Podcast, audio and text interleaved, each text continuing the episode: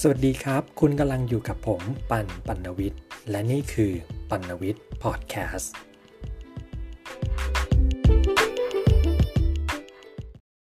สวัสดีคุณผู้ฟังทุกท่านครับ ขอต้อนรับสู่ปันวิทย์พอดแคสต์ครับอตอนนี้เป็นพอดแคสต์ตอนที่ 3 แล้วนะครับ ช่วงนี้ก็มีการทำพอดแคสต์ถี่นิดนึงนะครับ เพราะว่า เพิ่งเปิดขึ้นมาใหม่นะครับ ก็เลยอยากจะนำเรื่องราวเรื่องนู้นเรื่องนี้ เข้ามาเล่าให้ทุกท่านฟังนะครับ เก็บอยู่ในไฟล์พอดแคสต์อย่างนี้นะครับสำหรับพอดแคสต์ตอนนี้นะครับ ต้องบอกเลยว่าเป็นเรื่องที่ค่อนข้างอ่อนไหวสำหรับใครหลาย ๆ คน แล้วก็อาจจะดูมีประเด็นที่ทำให้อาจจะถกเถียงกันได้นะครับ แต่ก็ไม่ได้ปิดกั้นอะไรนะครับ ถ้าคิดจะถกเถียงกัน คืออย่างนี้ครับ ผมต้องเท้าความก่อนว่าพอดแคสต์เรื่องนี้มันเกิดจากการที่ ผมเชื่อว่าทุกคนต้องเข้าไปดูแล้วล่ะณนะวันนี้นะ ทุกคนต้องดูภาพยนตร์เรื่องนี้แล้ว ซึ่งกำลัง live streaming อยู่ในแอปพลิเคชัน Netflix นะครับ นั่นก็คือเรื่องคังคูไบกัตตวาตีนะครับราชินีมาเฟียแห่งมุมไบ แน่นอนนะทุกคนรู้จักเลยครับคังคูไบตอนนี้โด่งดังมาก ๆ เลยนะครับ แต่ว่าเรื่องนี้ไม่ได้เกี่ยวกับคังคูไบหรอกครับ แต่มันเป็นเรื่องที่ได้มาจากคังคูไบ ภาพยนตร์คังคูไบเนี่ยนะครับต้องบอกเลยว่าเป็นภาพยนตร์อินเดียเรื่องแรกที่ผมดูต้นจนจบ แล้วก็ปกติไม่เคยดูหนังอินเดียเลยเพราะมันน่ารำคาญนะฮะแต่ว่าเรื่องนี้ยอมรับเลยครับว่าเด็ดขาดเด็ดสรติและเด็ดขาดจริง ๆ และที่สำคัญมากกว่านั้นเลยครับ เรื่องราวดีมากๆด้วย ก็เรียกว่าปั่นใจให้กับหนังอินเดียไปโดยปริยายเลย ซึ่งเรื่องราวของคังคูไบเนี่ยนะครับ มันเกี่ยวข้องกับเเรื่องราวของสุภาพสตรี หรือพูดงง พูดง่ายๆครับก็คือโสเภณี พูดแบบไฮโซปัจจุบันก็คือ sex worker เพราะว่าปัจจุบันคำว่าโสเภณี คือคำว่าสมัยก่อนเนี่ยโสเภณีมันคือผู้หญิงใช่ไหมครับสุภาพสตรีที่ขายเรือนร่างเพื่อตอบสนองตัณหาของผู้ชาย แต่ปัจจุบันเนี่ยโสเภณีไม่ได้จำกัดอยู่แค่ผู้ชายผู้หญิงแล้ว ผู้ชายก็มีนะครับแล้วก็หลากหลายทางเพศมากขึ้น เขาก็เลยเปลี่ยนคำพูดมาเป็น sex worker เรื่องราวของคังคูไบมันเกิดขึ้นในช่วงปี 60 ซิอาซิตี้นะครับมันก็ค่อนข้างจะเก่าเข้าไปมากๆ แต่ว่าเรื่องราวของคูไบเนี่ยเป็นเรื่องราวที่ยิ่งที่มีมีความหมายแล้วก็ยิ่งใหญ่จริง ๆ พอพูดถึงอาชีพของคังคูไบเนี่ยนะครับว่าเธอเป็นแม่เล้าเธอเป็น sex worker มันทำให้ผมย้อนกลับไปคิดถึงข่าวข่าวหนึ่งครับในช่วงเดือนกุมภาพันธ์ปี 2022 ก็คือปีนี้แหละ กุมภาพันธ์ที่ผ่านมาเลย มันมีข่าวอึกกระทึกครบโครงเกี่ยวกับผู้ที่ทำอาชีพเกี่ยวกับเรื่องเพศครับเดี๋ยวเราจะมีชื่อเรียกว่า sex creator ย้อนกลับไปสิครับ ทุกคนนึกออกไหม เมื่อเดือนกุมภาพันธ์ถูกต้องแล้วครับ มันคือข่าวการจับกุมเดียร์ลองนะครับ Sex Creator ซึ่งได้สร้างผลงานผ่านแพลตฟอร์ม ที่ชื่อว่า OnlyFans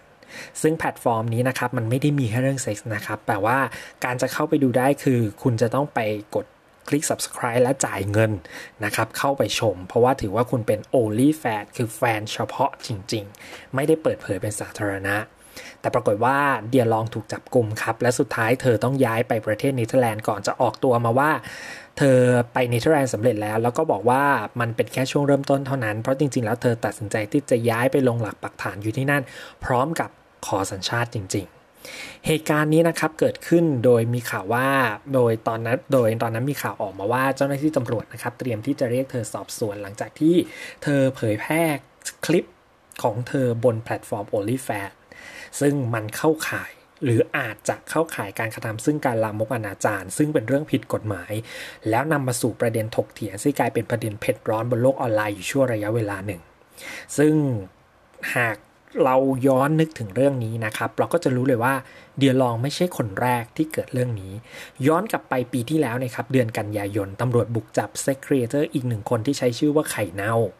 ซึ่งโทษฐานผิดผลิตสื่อลามกอนาจารบนโลกออนไลน์นะครับ ซึ่งต่อมาได้รับการประกันตัว แล้วก็ยังต้องต่อสู้คดีกันต่อไป และในเวลาไล่เลี่ยกันครับหลังจากไข่เน่ามาสู่เดียร์ลองsex creator อีกคนหนึ่งก็ถูกจับกลุ่มครับ แต่ว่ามันไม่ใช่ในประเทศไทย เป็นในประเทศสิงคโปร์ครับ ในเดือนตุลาคมปี 2021 ก่อนหน้าเดียร์ลองนะครับ ก็คือเจ้าหน้าที่ตำรวจสิงคโปร์บุกเข้าไปในบ้านพักของไททัสโลว์ดาวเรียกได้ว่าเป็น sex creator หนุ่มที่อยู่บนแพลตฟอร์ม OnlyFans ซึ่งประสบความสำเร็จมากที่สุดคนหนึ่งในสิงคโปร์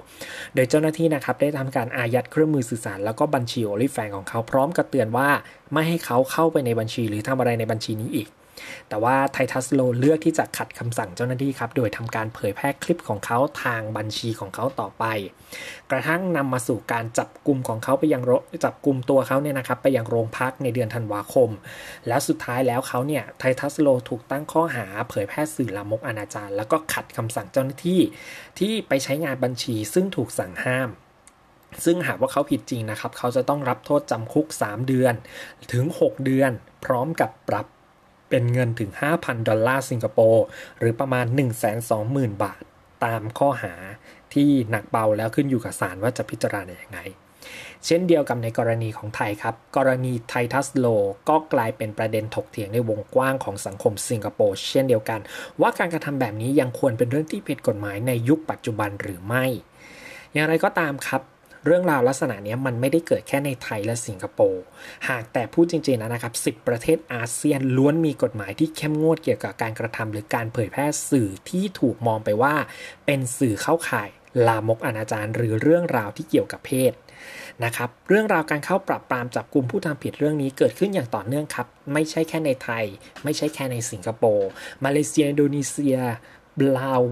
เวียดนามกัมพูชาฟิลิปปินส์พม่ามีหมดครับ ยกตัวอย่างเช่น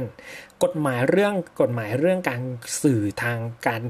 สื่อเกี่ยวกับเพศนะครับในอินโดนีเซียนอกจากโสเภณีจะเป็นสิ่งผิดกฎหมายแล้วเนี่ยนะครับ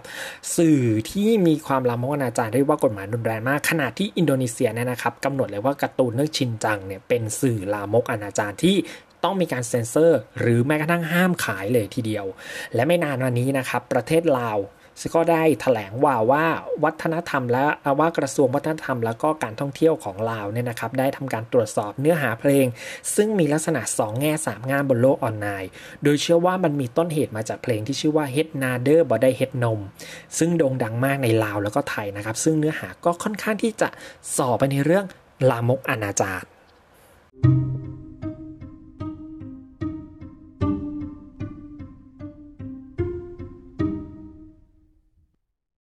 มาถึงตรงนี้นะครับผมเชื่อว่าเราต้องเกิดคำถามขึ้นแล้วครับสำหรับสังคมยุคนี้ว่าเหตุไหนกันสังคมของกลุ่มประเทศอาเซียน ถึงอ่อนไหวกับเรื่องพวกนี้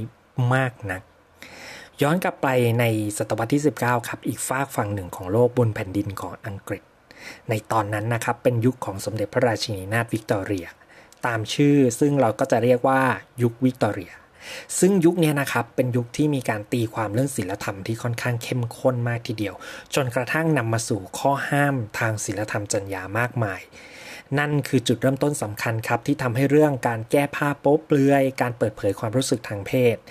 การไม่รักนวลสงวนตัว การค้าประเวณี และการรักร่วมเพศถูกมองว่าเป็นเรื่องผิดบาปและต่ำตม แล้วก็กลายเป็นเรื่องผิดกฎหมาย อย่างกฎหมายห้ามเผยแพร่สื่อลามกอนาจารซึ่งเกิดขึ้นในอังกฤษเป็นครั้งแรก ที่ชื่อว่า English Obsessor Obscene Publication Act 1857 ซึ่งก็คือกฎหมายที่เกิดขึ้นในยุคของวิกตอเรียเช่นกัน แล้วกลายเป็นกฎหมายฉบับแรกของโลกครับ ที่จัดสื่อลามกอนาจารให้เป็นอาชญากรรม ในเวลานั้นนะครับเป็นยุคที่จักรวรรดิอังกฤษกำลังเรืองอิทธิพลบนโลกแบบสุดขีดเลย แนวคิดศิลธรรมในแบบวิกตอเรียนะครับจึงไม่ได้กำจัดดึงไม่ได้จำกัดอยู่เฉพาะบนแผ่นดินอังกฤษ ซึ่งเป็นแผ่นดินแม่เท่านั้น มันได้ขยายไปทั่วโลกเลยครับ โดยเฉพาะดินแดนที่ตกอยู่ในอาณานิคมของของอังกฤษรวมไปถึงดินแดนใดก็ตามที่อยู่ภายใต้อิทธิพลของอังกฤษ เช่น พื้นที่บางส่วนของดินแดนเอเชียตะวันออกเฉียงใต้ครับ ซึ่งปัจจุบันก็จะมีสิงคโปร์ มาเลเซีย อินโดนีเซีย บรูไน แล้วก็พมา่า รวมถึงประเทศไทย ซึ่งถือว่าเป็นประเทศที่ได้รับอิทธิพลของยุควิกตอเรียมาจำนวนมากในช่วงของการปฏิรูปประเทศสู่ความทันสมัยนั่นเองครับ นี่เองครับมันเลยกลายเป็นหมุดหมายสำคัญที่ทำให้เรื่องทางเพศ ค่อยๆ กลายเป็นเรื่องต้องห้ามบนพื้นที่แถบๆนี้ครับ จากสังคมอุตสาคเนในยุคก่อนอาณานิคมนะครับ มันไม่ได้มีกรอบทางศีลธรรมเข้ามาขีดเส้นเรื่องนี้อย่างชัดเจน โดยก่อนหน้านั้นนะครับ ผู้คนเดินล่อนจ้อนไม่ใส่เสื้อผ้าในที่สาธารณะก็มีให้เห็นทั่วไป แม้กระทั่งอวัยวะเพศยังเคยถูกยกให้กลายเป็นสิ่งศักดิ์สิทธิ์ แม้ว่าการเข้ามาของศาสนา จะช่วยกำหนดเส้นทางศีลธรรมอยู่บ้างก็ตาม แต่มันก็ไม่ได้มา disrupt disrupt ว่าเด่นชัดไปเลยนะครับว่า ซึ่งมันไม่ได้มา dis มันเหมือนมันไม่ได้มา disrupt ให้เด่นชัดว่า นี่คือผิดนี่คือถูก นี่คือผิดศีลธรรม นี่คือทำลายศีลธรรม จนกระทั่งแนวคิดโลกตะวันตกเนี่ยโผล่เข้ามา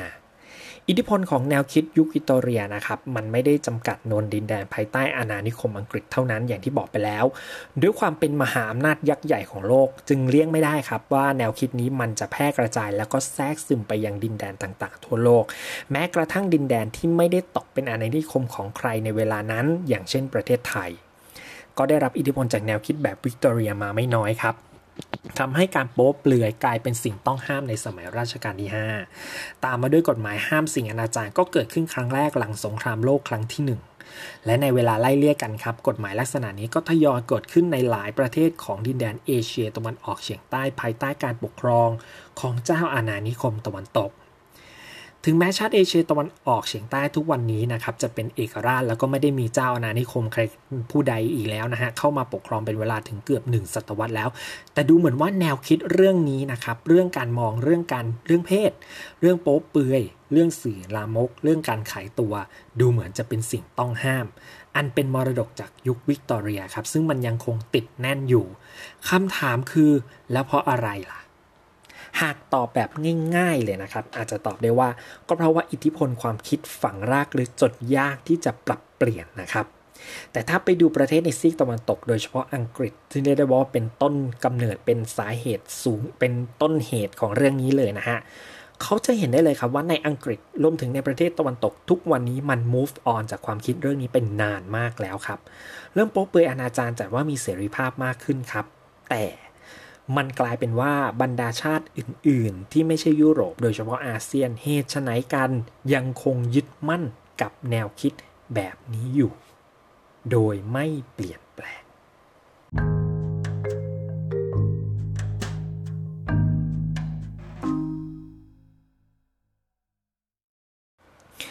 หลังผ่านพ้นสงครามโลกครั้งที่ 2 ครับ เจ้านานิคมทยอยปลดปล่อยดินแดนในแถบเอเชียตะวันออกเฉียงใต้ให้เป็นประเทศเอกราช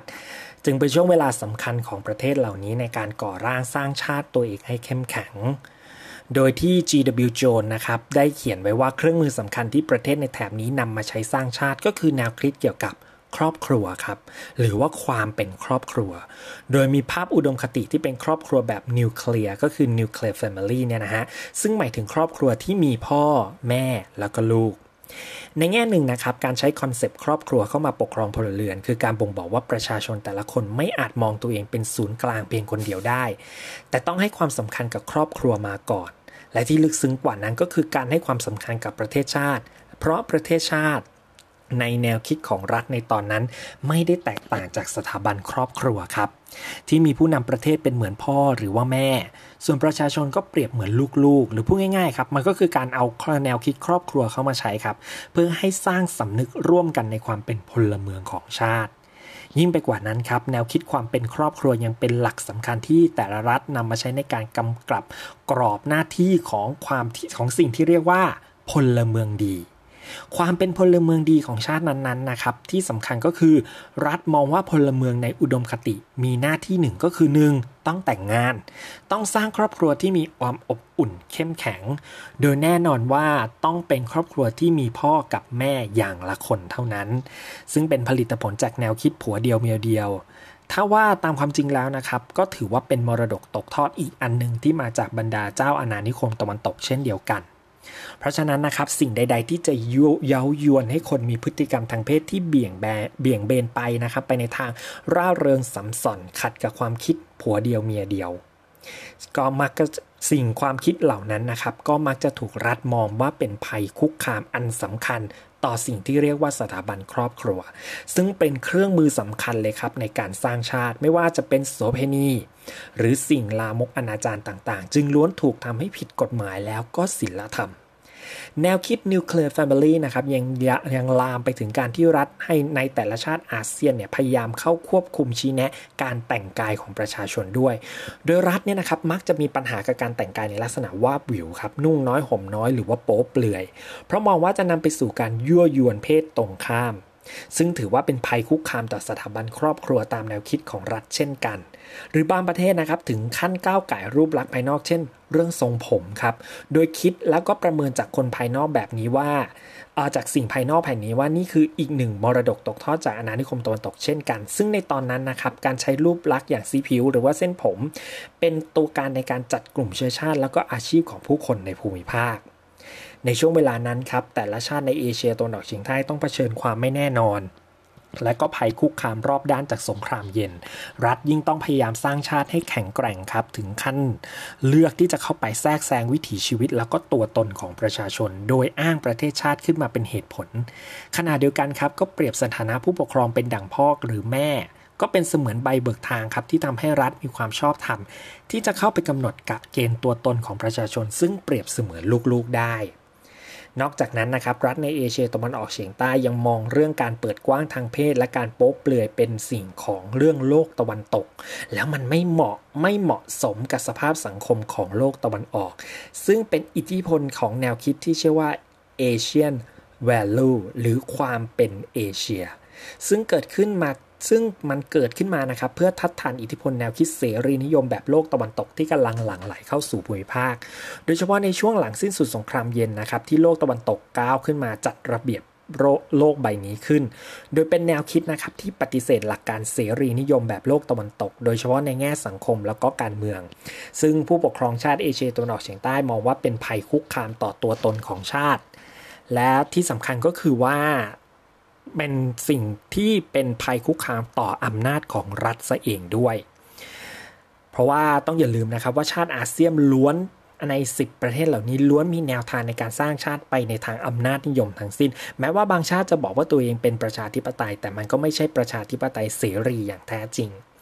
แนวคิดเรื่องการมองเรื่องโป๊เปลือยอนาจารเป็นตัวแทนของเสรีนิยมแบบตะวันตกนะครับสะท้อนได้จากข้อความหนึ่งของทอมมี่โคอดีตผู้แทนสิงคโปร์ประจำสหประชาชาติ ซึ่งเคยเขียนไว้ในปี 1993 ว่าไม่มีเหตุผลที่ชาวเอเชียจะรับเอาโลกทัศน์แบบตะวันตก มามองว่าสื่อลามกพฤติกรรมและคำพูดที่สอนอาจารย์ และการโจมตีทางศาสนาควรได้รับการปกป้องด้วยคำว่าเสรีภาพในการแสดงออก เข้าใจไหมฮะ หมายความว่าเสรีภาพทางการแสดงออกแบบเอเชียก็คือไม่ได้รวมเรื่องเกี่ยวกับเพศ การพูดพฤติกรรมลามกอนาจารการพูดอนาจารลามกเรื่องเพศและก็เรื่องศาสนานอกจากการทะลักเข้ามาของแนวคิดซีกโลกตะวันตกนะครับยังมีอีกปัจจัยหนึ่งครับ ก็คือการเข้ามาของเทคโนโลยี โดยเฉพาะอินเทอร์เน็ตโซเชียลมีเดีย และสมาร์ทโฟน ที่เป็นตัวกระตุ้นให้เกิดการตื่นตระหนกทางศีลธรรมในกลุ่มชาติอาเซียนครับ เพราะนั่นทำให้สิ่งที่รัฐมองว่าเป็นภัยคุกคามรวมทั้งสื่อลามกอนาจารต่างๆ เคลื่อนไหวได้อย่างเสรีเลยครับ โดยที่รัฐไม่อาจเข้าไปควบคุมได้ง่ายจึงทำให้นำไปสู่การยกระดับการควบคุมสื่อลามกอนาจารขยายไปสู่โลกดิจิทัล ซึ่งเห็นได้จากการออกกฎหมายต่างๆนะครับ ซึ่งระบุถึงการเผยแพร่สื่อลามกทาง ออนไลน์เนี่ยว่าเป็นเรื่องผิดกฎหมาย รวมทั้งมีข้อกำหนดที่ควบคุมเข้มงวดนะครับ เช่นในปี 2008 เนี่ยซิงอินโดนีเซียนะครับผ่านร่างกฎหมายต่อต้านสื่อละมกอนาจารขึ้นมาโดยเฉพาะ ซึ่งมีเนื้อหาที่รุนแรงแล้วก็เข้มงวดมาก ๆ ด้วย มงพาลาติโน อดีตสมาชิกสภาผู้แทนราษฎรจากประเทศฟิลิปปินส์นะครับ เคยวิเคราะห์ไว้ว่าความพยายามเข้ามาเซ็นเซอร์สื่อพวกสื่อลามกอนาจารของรัฐในกลุ่มชาติอาเซียนเนี่ย ไม่ได้เป็นเพียงแค่ความตื่นกลัวทางศีลธรรมเท่านั้น หากแต่ยังมีแรงจูงใจทางการเมืองนะครับ โดยการพยายามสอดส่องเซ็นเซอร์สื่อลามกอนาจารทางออนไลน์ ถือเป็นเพียงบันไดขั้นแรกของรัฐในการทดลองเข้ามาควบคุมผู้คนบนโลกออนไลน์ ซึ่งหากรัฐสามารถดำเนินการได้ในขั้นแรกได้สำเร็จนะครับ ก็จะนำไปสู่การขยับขยาย และควบคุมในเรื่องที่ใหญ่ขึ้นไปมากกว่านั้น ถึงแม้การควบคุมสิ่งลามกอนาจารจะถูกมองเป็นเรื่องตลกสำหรับผู้คนจำนวนมากในยุคสมัยนี้นะครับ แล้วก็ยังมีการเรียกร้องจากประชาสังคมให้ทบทวนกฎหมาย แต่รัฐในกลุ่มชาติอาเซียนก็ยังเลือกที่จะคงแนวคิดนี้ไว้ครับ เพราะว่าหวาดเกรงว่าการยอมรับเรื่องนี้เป็นเรื่องให้เป็นเรื่องถูกกฎหมาย จะนำไปสู่การแบ่งขั้วทางสังคมที่รุนแรง จนเป็นภัยต่อการควบคุมอำนาจของรัฐ เนื่องจากพลังอนุรักษ์นิยมในสังคมอาเซียนเองก็ยังมีแรงแข็งแรงอยู่ไม่ใช่น้อยนะครับ กรณีที่สามารถเทียบเคียงได้ก็คือในปี 2007 ครับ ที่รัฐบาลสิงคโปร์มีการถกเถียงว่าควรทำให้การมีเพศสัมพันธ์ระหว่างเพศเดียวกัน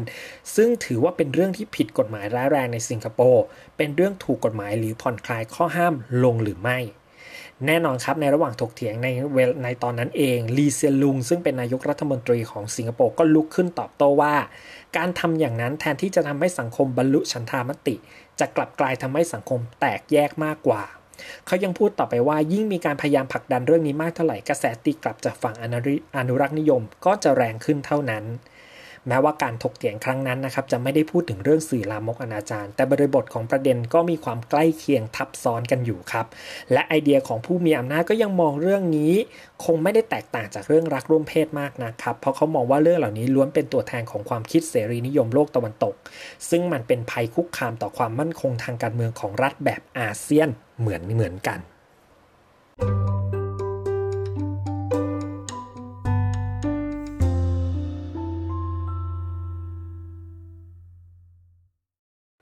ทุกวันนี้นะครับข้อกฎหมายที่กำหนดให้การรักร่วมเพศระหว่างคนเพศเดียวกันในอาเซียน เป็นเรื่องผิดกฎหมายและมันก็ยังคงอยู่เช่นกัน เช่นเดียวกับกฎหมายในการควบคุมสื่อลามกอนาจารนะครับมันก็ยังเป็นสิ่งที่ยังควบคุมอยู่ แต่ว่าหลายคนกลับมองเรื่องนี้ค่อนข้างย้อนแย้งครับว่า แล้วทำไมการค้าประเวณีในบางประเทศของอาเซียน มันกลับไม่ผิดกฎหมายครับ เช่นในสิงคโปร์การค้าประเวณีเป็นเรื่องถูกกฎหมายนะครับงงไหม มันก็ไม่น่าจะมากเกินไปหรอกครับ ถ้าจะบอกว่าไอ้เรื่องความย้อนแย้ง ความไม่สมเหตุสมผล ความงงงแบบนี้มันคือดีเอหนึ่งของประชาคมอาเซียนครับ ในขณะที่ผู้นำแต่ละชาติเฝ้าบอกว่าเรื่องโป๊เปลือยลามกอนาจารหรือการรักร่วมเพศนะครับ ขัดแย้งต่อคุณค่าประเพณีวัฒนธรรมอันดีงาม ซึ่งมีมาอย่างยาวนานของประเทศนี้ ขัดแย้งกับคุณค่าของความเป็นเอเชีย แต่ถ้ามองย้อนไปในประวัติศาสตร์ของภูมิภาคแถบนี้ครับการเปลือยกายล่อนจ้อนเป็นเรื่องปกติ นอกจากนี้ครับหลายกลุ่มชนในภูมิภาคนี้ยอมรับเรื่องความหลากหลายทางเพศอย่างเปิดเผยด้วยนะครับอย่างเช่น บางพนเผ่าในแถบมาลายูที่มีหลักความคิดว่าเพศของคนไม่ได้มีแค่ 2 เพศเท่านั้น แล้วก็อย่าลืมว่าในบรรดากฎหมายไม่ว่าจะเป็นเรื่องสื่อละมกอนาจารหรือการรักร่วมเพศที่เพิ่งจะขึ้นก็เป็นสิ่งที่เหมือนกับเพิ่งจะเกิดขึ้นในช่วงเวลาที่อยู่ภายใต้การปกครองของชาติตะวันตกเท่านั้น แล้วถ้าเช่นนั้น คุณค่าประเพณีวัฒนธรรมที่บอกว่ามีมาอย่างยาวนานต้องรักษาไว้ มันคือคุณค่าอะไร แล้วมันเป็นของใครล่ะ ขณะที่ทางการไล่ปราบปรามจับกลุ่มสิ่งโป๊เปลือยตามสื่อสิ่งพิมพ์แล้วก็โลกออนไลน์นะครับภาพปิดจิตรกรรมนางอับสรนางรำอับสรเปลือยกายท่อนบนตามผนังปราสาท ภาพจิตรกรรมการร่วมเพศตามแหล่งโบราณสถานหรือวัตถุโบหรือเครื่องรางวัตถุของขลังที่เป็นรูปอวัยวะเพศ ยังคงปรากฏให้เห็นมากมาย แล้วก็ไม่มีใครเข้าไปทำอะไรเลยครับ ตกลงแล้วมันคือมาตรฐานอะไรกันเนี่ย สุดท้ายแล้วนะฮะ การปล่อยอำนาจไว้ที่รัฐในการตัดสินใจว่าอะไรเหมาะสม หรือไม่เหมาะสมด้วยมาตรฐานที่ยังคงย้อนแย้งคลุมเครือนั้น ก็ไม่ต่างอะไรครับกับการปล่อยให้รัฐขยับขยายอำนาจเข้าตัดสินสังคมในมิติอื่น ๆ ด้วย มาตรฐานที่คลุมเครือเช่นเดียวกันซึ่งถือว่าเข้าทางรัฐอำนาจนิยมในแบบอาเซียนเลยนะครับ อย่างที่พลาติโนเขียนไว้ว่า วันนี้นะครับ การเปิดเผยเนื้อหนังมังสาอาจถูกรัฐตัดสินว่าเป็นเรื่องขัดหลักศีลธรรม และพรุ่งนี้เขาอาจจะทำมากกว่านั้น คือการเข้ามาตัดสินว่ากิจกรรมบางอย่างของของพวกเขามองว่าเป็นกิจกรรมบางอย่าง ที่พวกเขามองว่าเป็นภัยคุกคาม อาจจางการเข้าร่วมเดินขบวนต่อต้านรัฐบาล ก็อาจจะกลายเป็นเรื่องผิดศีลธรรมได้เช่นเดียวกัน ซึ่งเป็นเป็นความคิดเดียวนะครับ ความคิดเดียวกันกับศาสตราจารย์ ดร นิติเอียวศรีวงเอง ก็เคยเขียนไว้ว่า ผลร้ายที่สุดของการปล่อยให้รัฐควบคุมนมผู้หญิงก็คือ รัฐจะใช้ภาระอันนี้ในการควบคุมอะไรอื่น ๆ ของพลเมืองเพิ่มขึ้น หรือพูดอีกอย่างหนึ่งริดรอนสิทธิเสรีภาพของพลเมืองอย่างได้อย่างไม่มีที่สิ้นสุดจากมาตรฐานที่คลุมเครือ และไม่มีอะไรชัดเจน เช่นศีลธรรมอันดีงาม รัฐก็จะสร้างมาตรฐานคลุมเครืออย่างนี้ขึ้นมา เพื่อใช้ควบคุมพลเมืองต่อไปอย่างไม่สิ้นสุดเช่น เพื่อความสงบเรียบร้อย เพื่อความมั่นคง เพื่อความสามัคคี เพื่อไม่ให้มีการจาบจ้วง เพื่อความจงรักภักดีอย่างนี้ต่อไปเรื่อยๆ โดยไม่มีที่สิ้นสุด